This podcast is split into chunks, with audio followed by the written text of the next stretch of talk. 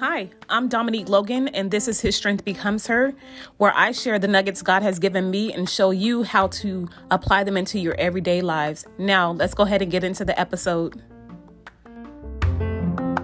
Your decision in the middle right now, your decision of faith, and Jesus' commitment to death will produce the deliverance you need. When Jesus stretched out his hands and they put nails in his hands and nails in his feet, he did it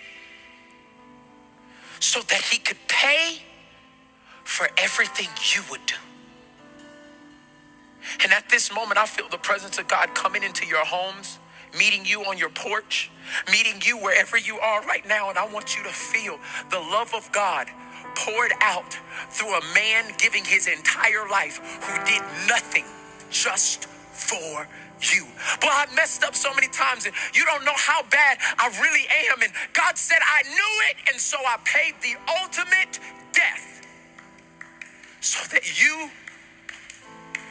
could have ultimate freedom. And I don't know who you are, but the death of Jesus Christ was not worthless. This was the most expensive payment anybody could ever make. And he made it so that you could be delivered from shame, delivered from pain, delivered from lying, delivered from cheating, delivered from the hurt, delivered from the pain, delivered from the loss. And that's why we celebrate resurrection. I need to tell you something that if you don't remember anything that I say ever again, you need to remember this. The resurrection is not an event. The resurrection is an interruption. Anytime that God can interrupt your pain, that is a resurrection. Anytime you're in the middle of a situation that seems hopeless, God says, I will produce a resurrection and I'll interrupt it. Do you know that Jesus interrupted the enemy's plan? In the middle. Remember, it was Friday. Friday, the reality was he was in a tomb.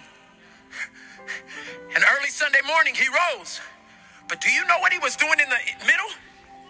He was interrupting the plan of the enemy.